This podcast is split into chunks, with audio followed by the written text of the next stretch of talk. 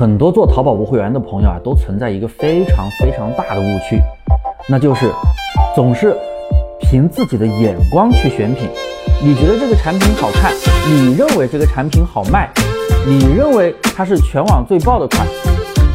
结果你选过来却一点数据都没有，反而你觉得某些款非常垃圾、非常菜，反而它又是一个非常好的潜力款。